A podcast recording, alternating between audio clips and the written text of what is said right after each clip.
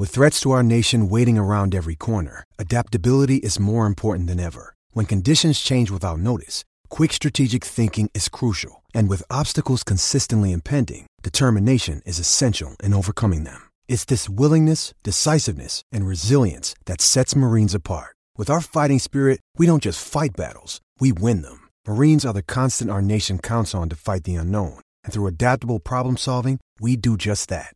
Learn more at marines.com. There's no bigger fan of the Iowa Hawkeyes than Iowa's premier dish retailer, Big Dog Satellite and Solar. If you can't watch live, there's no better way to record every game than the Hopper from Dish. Search or call Big Dog today and ask for the Hawkeye Tailgater Special. Pour one more beer for me. Exile needs quality so savagely.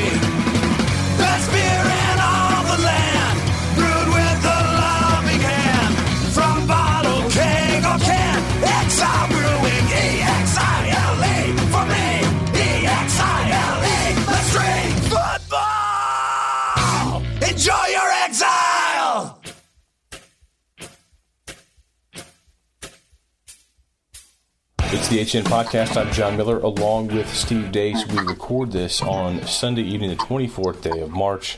That is the day that Iowa's basketball season came to an end in an 83 77 overtime loss against Tennessee, in which Iowa trailed by 25 points at one time in the first half to a team that spent a month of the college basketball season ranked number one in the country.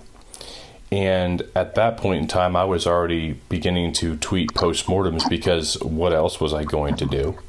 Uh, they trailed by 21 at halftime. And somehow they were able to, well, they, they were outscored 49 28 in the first half. They outscored Tennessee 43 22 in the second half. Tennessee's offensive efficiency is what top three, top four in the country, Mm-hmm. and they held them to 22 points. I'm guessing that's probably a season low for for uh, for a half for Tennessee. Iowa just came out and gave the type of effort that it's really really hard to give over 40 minutes because you just don't have that in the tank. I tip my cap to each and every one of them. I also do so for, to Fran McCaffery for having the right amount of whip in these couple of games at halftime.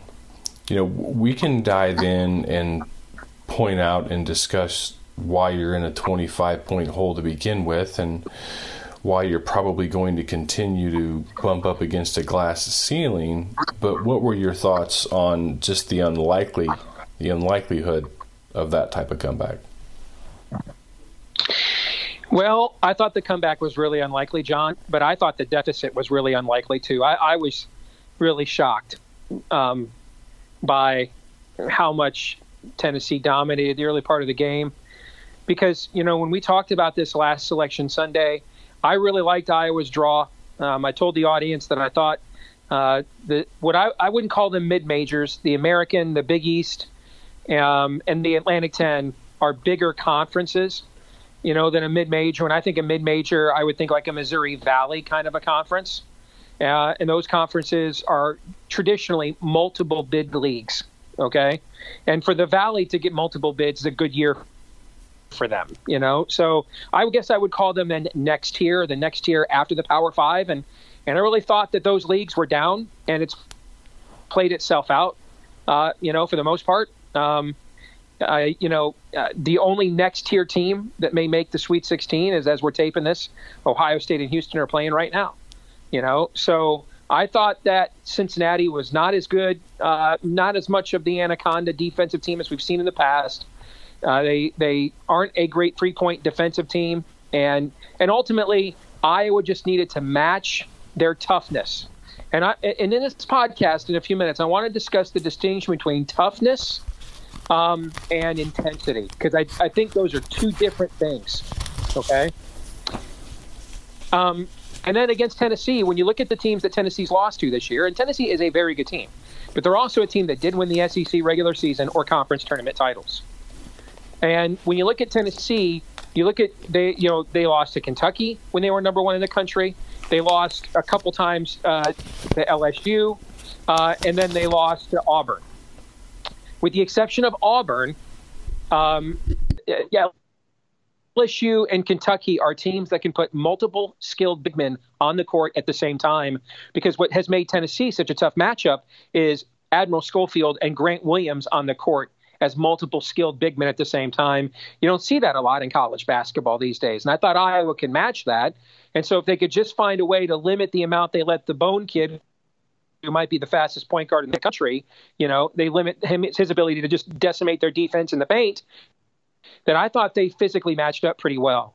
And so um, I was I was as I was as shocked by the early deficit uh, as I was by Iowa's comeback. And you know, I really thought Iowa was going to win. And you look at, I, I really thought Iowa was going to win when Moss hit that three in the corner with the shot clock winding down. That's when it kind of just felt like, you know what, they're going to pull this off. And they had that one three by Bohannon when he had a really good look and it rimmed out. Um, you had the missed free throws there by Tyler Cook. And I think what we learned down the stretch of this game is, um, you know, there's a difference between being pretty good – Tyler Cook's pretty good and being an All American. That's what Grant Williams is, SEC Player of the Year, and he kind of took the game over uh, at the end of the game, and and brought took his game to another level that you know uh, Tyler Cook just doesn't have yet. And you know he recognized that you know Cook can physically match him, and so he wasn't going to just you know take him at the rim. He, uh, and so you saw him with an in between game score some big baskets, and and that's just not a game that Tyler Cook has developed yet. And if you go to the Cincinnati game, the game before, um, yeah, you know, at halftime, I thought that uh, it may be time to have a serious conversation if Iowa is actually a better team without Tyler Cook, and here's why. Because the pressure you feel, it's a little bit like the difference between for Michigan State. Nick Ward's a better basketball player than Xavier Tillman. But when but Xavier Tillman presents a, a level of flexibility to them that Nick Ward does not. And that's a little bit like what you feel like with Tyler Cook. Like Nick Ward is not content to be the guy to break up a team's ball screen offense on the other end of the court. He's not content to be the weak side offensive rebound crasher. He needs to be the on the block focal point of an offense. And that's that that's who Tyler Cook believes he is as well. And I thought in the second half he more embraced the role of dude, just go out there and dominate on the glass. Do essentially, you know, be an athletic version of what what Pencil, what, what Pencil has been in the past for this team, a more athletic version of it. And I think that really paid dividends for Iowa in the second half against Minnesota. I thought he brought a level of physicality in the second half here against Tennessee today so you know, I, I, think it'll be fascinating when you look at the next year with this team and and what he does or does not decide to do, and what that does and doesn't mean for the kind of team that they will have. But they are a better team when he is not where he does not believe he is the focal point of the offense. That the offense has to run through him, because if he wants that to happen, then he needs to develop more of a game other than I'm just uh, more powerful at the rim, so I drop step you and attack. You know, you get into this, you get into this league uh, in the meat of this conference and in the NCAA tournament, you're just not going to physically dominate players like that, especially when you're six six six seven and not six ten six eleven playing like that. And I think the other thing we learned too is that there's a difference between toughness and intensity. Because you said something here a minute ago, I think is right on the money. It's difficult to play with that level of intensity for 40 minutes. Almost nobody does.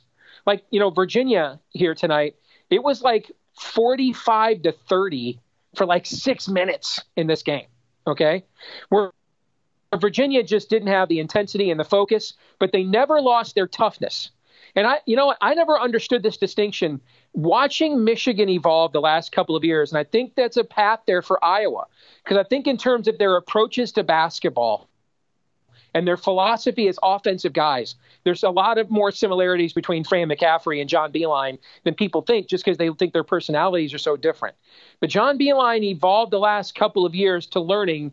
You know what? We got to stop people on a more regular basis. I, I we're not just going to get 80 points on all these teams. We can't do it. You know, we don't recruit one and duns.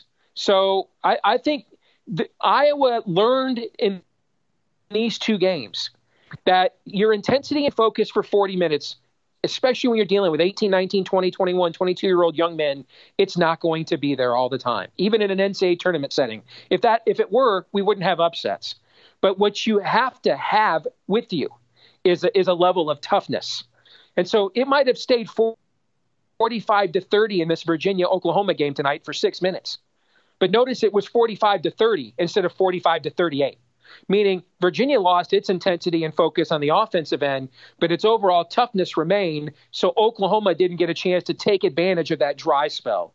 And I think that's the next step in the evolution of the program under Fran McCaffery is is the distinction between intensity and toughness, and then ultimately the Tyler Cook question. Yeah, I think that's a, a, good point. And you know, Cook has taken a lot of barbs. And I, I, I'm going to repeat something in the podcast that I tweeted out during the first half of the Iowa Tennessee game. Um, and not everyone saw those. I think that I, I don't think Tyler's operating in a vacuum. I think he's told to be aggressive, told to attack.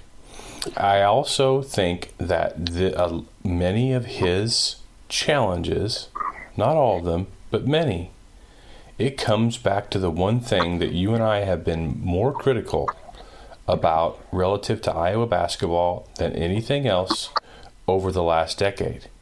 And that is Iowa's lack of guards that can break down an opponent defensively off the dribble. How this game started for Tennessee was Bone was able to split the defense up top, get past Iowa in a man to man, and for some reason Iowa opened the game man to man because maybe they just think it's they have to, but they don't. It's not a rule. You don't have to open a game man to man. Bone gets by, kicks off to a wide open defender in the corner because the other defenders have had to collapse and help. That's how good offense flows. But when you're Iowa and you don't have players who can break down the opponent's guards, get by them, cause that second level of defense to choose to either leave their man or leave you open for a 15 foot jump shot. That's what Iowa lacks. So, since opponents know this, they know that Jordan Bohannon's not going to drive around them. They know that, that when Connor McCaffery comes in, he's not going to drive around them they can come out and they can overplay. And some nights when the refs let you clutch and grab, Iowa's done because of this fact. But on the nights that, you know, they, they make you play defense with your feet, what still happens is is you have to start your offense three to four to five yep. feet higher out on the court. So yep. now you're out yep. at 27, 28 feet as opposed to 21 feet. And from 21 feet, you can make an entry pass to the block without it getting stolen. But you can't do that from 28 feet. So that means Luka Garza and Tyler Cook, when they're on ball side, they have to come up from the low block, they have to come up to the free throw elbow line. And at that point, when they receive the ball there and start the offense there, when they, they if they turn and face the basket, they got a contested 15 footer. Or they try to dribble and drive, which big guys are not typically accustomed to doing.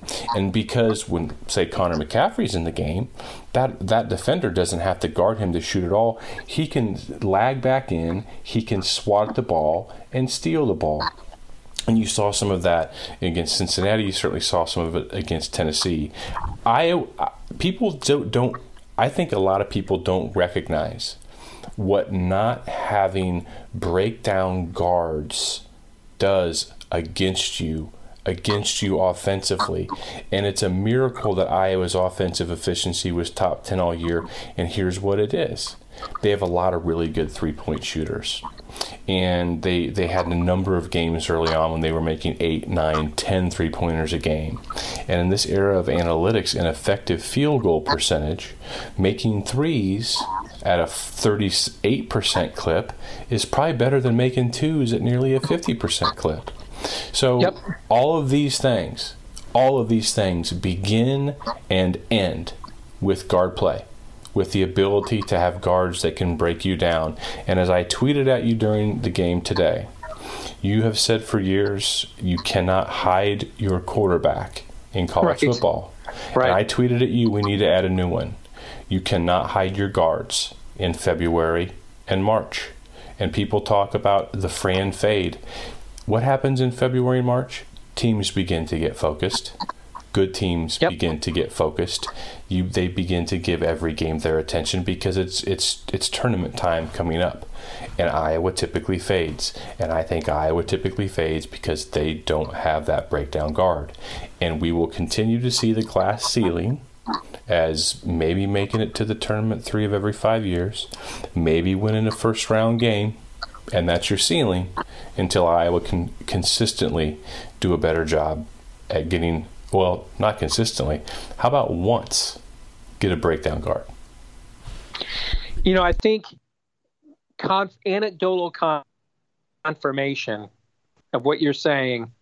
It came at- the end of the game today, and, and what I thought was a very curious strategic decision at the time, and I tweeted it on our Bigger Ten account. But after listening to what you just said, I think you just provided me the explanation for it. You know, so Iowa is at a juncture where in overtime, and I really thought Fran should have called a timeout when when Tennessee went up five, just to settle his team down and make sure they got a good next possession. He didn't, and they didn't, uh, and then the lead swelled to seven.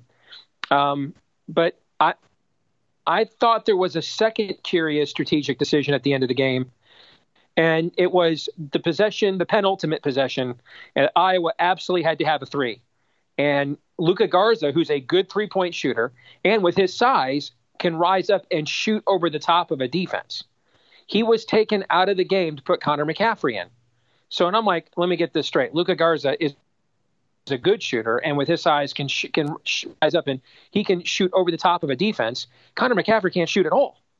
But this decision, I think, now makes sense. I don't. I still don't agree with it, but I now better understand the rationale for it based on what you just said, because this is an admission that they needed another ball handler in there to get to have to have any shot of getting Jordan Bohannon open for that for that look. Correct. Because if he's got to be the primary ball handler at the exact same time, he doesn't have the quickness to do a crossover dribble and split a double team. Maybe he can do that against you and I, you know, in, the in the hockey in the Iowa in the you know MediaCom Classic.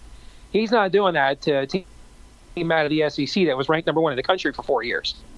You know, and so they needed another ball handler in there, even if it took a shooter off the floor, because that was their only real shot of Jordan Bohannon getting the the look that they were hoping he was going to get at that point. So I think that's at There's least no some anecdotal uh, confirmation of what you're talking about. But that is a show we have done before.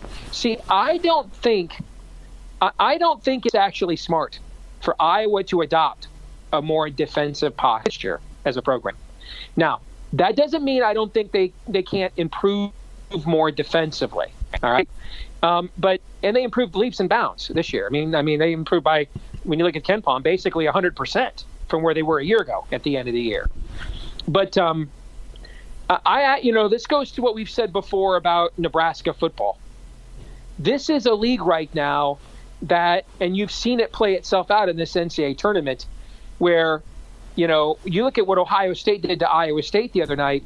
That was a physical, you know, foot, physical. I almost said football game for Freudian slip. That was a physical basketball game, and we got down to the last two minutes, and neither team was in the bonus yet. So the refs were letting them play Big Ten style, and you saw you saw two things. You saw a we don't have a lot of shooting guards in the Big Ten like Shayok, and, and Ohio State had no answer for him. But then you saw B, the rest of the rest of Iowa State's offense. Talen Horton Tucker's ability with his size to dribble drive you to the basket.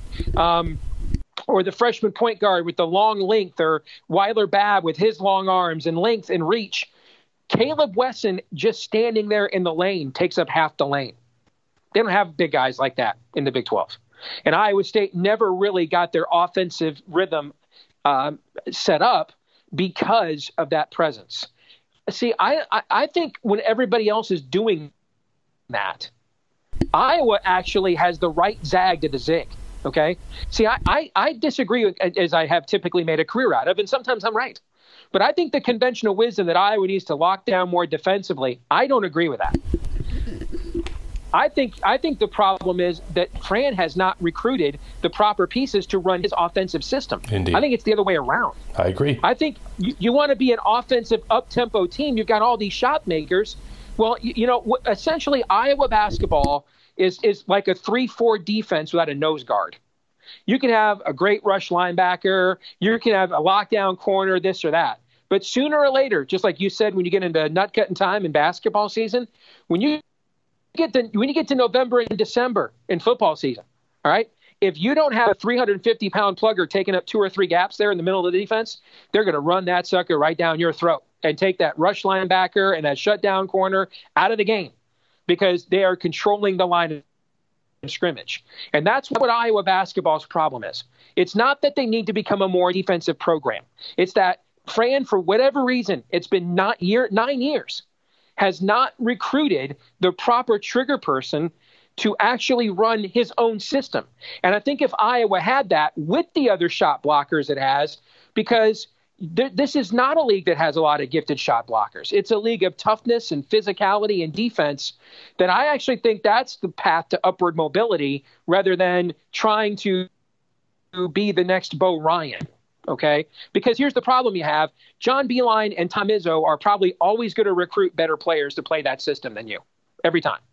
So you know, the, that's the issue Iowa has is that it's never tr- totally recruited the asset, the number one asset it needs to be the program that Fran McCaffery envisioned it to be. Now, despite that, they've won a crapload of games. He's picked the program back off the mat. They play most of the time an entertaining brand of basketball, and they have been good. Whether that's good enough is up for up to Iowa fans to decide. But in my view, for them to take the next step as a program, and what do I think that next step is? I, I look at next year, and we don't know yet. You know, you look at Maryland's team; it's the youngest team in the Power Five. Bruno Fernando is going to go pro, though, and I think it's possible Jalen Smith will too. He's listed on the first round of a lot of draft boards right now.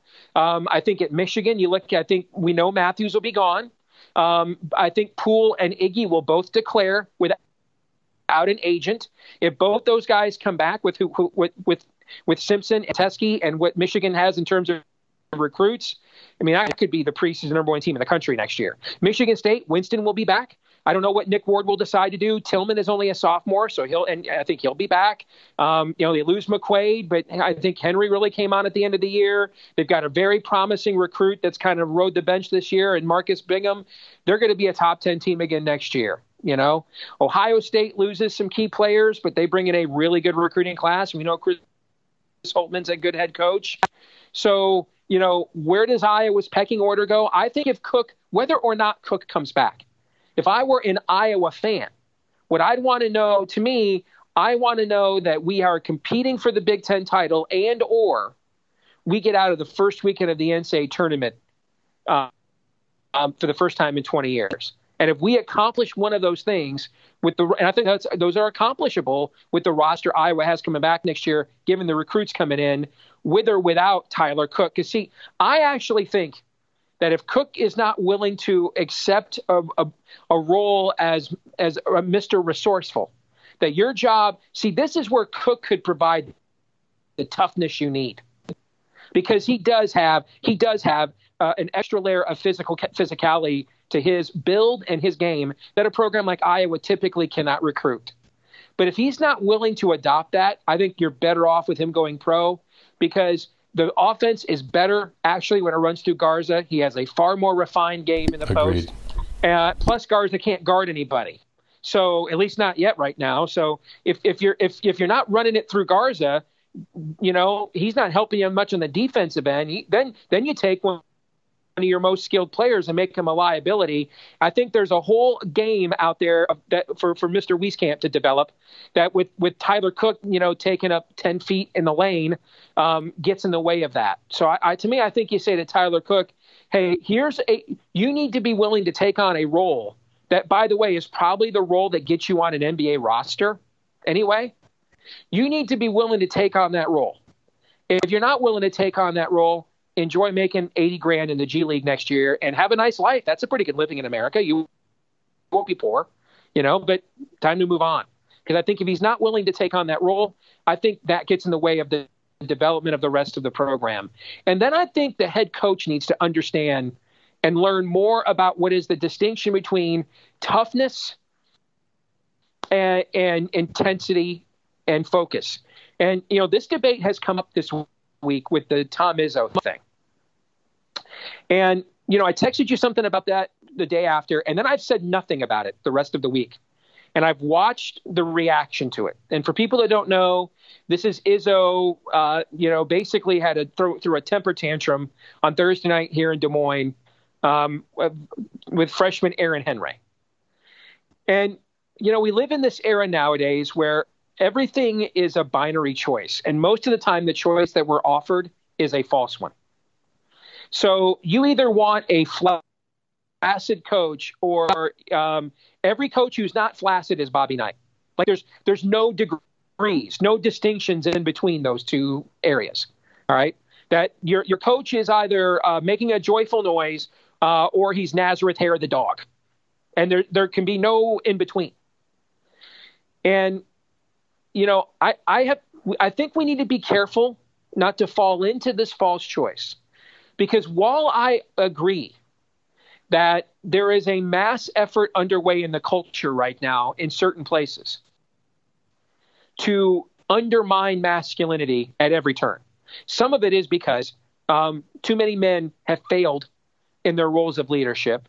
Some of it is because um, there's a movement afoot in the culture of people who want men to fail at their position in leadership because they're um, they're anti-traditional gender roles. Whichever one of those motivations there are, though, what we can't lose sight of is accountability. And and I think in the Tom Izzo Aaron Henry debate, this whole thing has come down to Tom Izzo clenching his fist and screaming and yelling. That's a false argument. The issue that has me concerned, as someone who has always liked Tom Izzo for many years, as you well know, but what I what what what has me what had me concerned is understand Tom's players. Matt McQuaid's a senior, a fifth year senior actually. Cassius Winston's a junior. Between those two guys, they have been with Tom Izzo virtually every day the last eight years, in some way, shape, or form. They know him pretty well.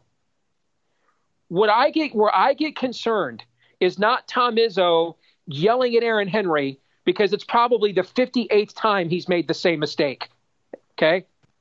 Where I get concerned is when guys like Winston and McQuaid, who have all these years of water under the bridge with Tom and know what his intensity level is like and have responded well to it and have become better players because of it.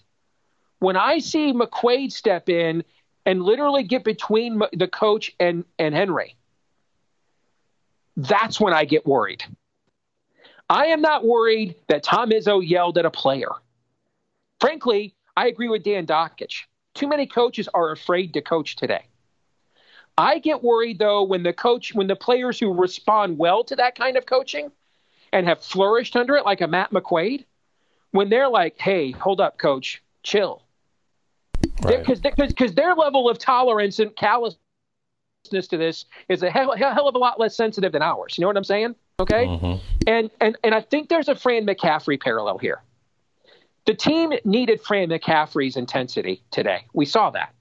I think we saw when the team got behind at Wisconsin and Ohio State how much it needed his intensity there too, because because they just didn't have the toughness to rebound once they got punched in the mouth. But I think frantrums or whatever you want to call them are not necessary. I think I think there's a difference between, hey, you are going to blow the opportunity, young man, that you have. You are going to you're going to blow the vow you made to your teammates. You're going to let the people you care about down. You're going to embarrass yourself on national television. Right? There's there's that. And then there's you are frustrating the hell out of me right now. I'm frustrated. And I think we have to where we where we those of us who believe in traditional masculinity, that think there's a place for it, and that his, and that agree that history has shown it's done more to protect the innocent and women and children than any force on earth. It's what compels young men to go to Afghanistan nine times Okay? Those of us who understand that, we need to also though understand that when when that when we knee jerk feel the need to defend these outbursts without looking closer. We and I say this as somebody who was raised by a man like this. Okay? There is a difference between I young man, I'm trying to get your blanket attention before you have a moment that you're going to wake up when you're 50 screaming in bed at night because you won't ever forget it. I'm trying to save you from that. Okay? To I'm frustrated. Why won't you be? Why can't I be listened to? Uh, nobody can. You know, there's a difference. And what I saw with with the Izzo situation with him and Henry is that was personal, and that's where McQuaid steps in. Who knows? Whose dad taught him how to be tough? Who's who's thrived with Coach Izzo for five years and is as tough as any player in our league is, man. Even though he looks like a little librarian. Okay, and he just sits out there and freaking drops daggers on people like with like with giant Vidalia sized onions every night. When I see him step in and say, "Hey, coach, chill," that's when I start thinking this isn't coaching now. This is a pissing contest. And Tom, you're supposed to be the adult. You can't let it go to that. Okay. And I think what Fran McCaffery is going to, Fran McCaffery, I think one of the things he has set up with his team is he's almost coached them to you know what, man? I, you know, it's just not serious here until coach loses his poop. Right. Then suddenly it's serious around here. Okay. And and I think that's where he's got to get that leverage back with his players. And I think that frankly actually needs to start with his own coaching staff. I think you saw the the coaching staff situation and the state of it when he wasn't there. That he needs to look at his coaching staff and say, who is here? That can help me instill that in this team. And if that person isn't here, I need to go find that person. Yeah, it's it's an interesting delineation, and w- with regards to Fran and his temper, you know, we we've we've done that podcast too, but I, I, w- I would bring up I there has not been a revolving door at Iowa, and there hasn't been a revolving door at Michigan State relative to players leaving. Right. I think which is what we saw under Knight. Correct. Correct. Where Larry Bird, Isiah Thomas, some of the greatest players of all time, didn't want to play for the guy. We haven't seen that at these places. It's not the same thing. Okay. Right. But my concern is though that if we all just immediately jump to Tom Izzo's defense, you know, he's been there for 25 years almost, John. Hmm. In your line of in, in your lifetime, you and I are almost approaching 50 now, if you can believe it. Okay. Name a person in power who is more principled after being in that power for 20 years than they were when they first acquired it in any line of work. Name them. Well, it's it's natural to go the other route. Right. Because everybody enables you. Yeah. Everybody's like, yeah, hey, I, hey, I want your favor. I want a seat at your table. I want to be part of your group. So I'll tell you what you want to hear. Exactly. And if you, if, I agree, Tom Izzo's not Bob Knight. Okay, but if you want to, if you want to set the stage for him to become Bob Knight, just totally dismiss the fact his fifth-year senior captain had to get in the middle between him and, a, and an 18-year-old freshman during an NCAA tournament game in Des Moines, Iowa. Okay, because that's the stuff where you now set men in positions of leadership like Tom Izzo when you start telling them they're unassailable, they are above the law, above reproach. They've earned a certain status that they cannot be questioned. And any outburst that they would possibly have would be justified. Uh, you're not doing him. Do you think Tom Izzo coaches his players like that? Hmm. Hey, Cat, he just benched Cassius Winston in the Big Ten tournament. Dude's the freaking Big Ten Player of the Year. Hell no, you don't escape accountability playing for Tom Izzo. Then why the hell should Tom Izzo escape accountability? Hmm. Interesting. Interesting thoughts. All right, we will put uh, put a pin in the rest of this one. For the HN podcast, we'll talk about the Big Ten's performance in the first two rounds of this year's NCAA tournament in the Bigger Ten podcast. So look for that there. For Steve, I'm John. We'll talk to you soon.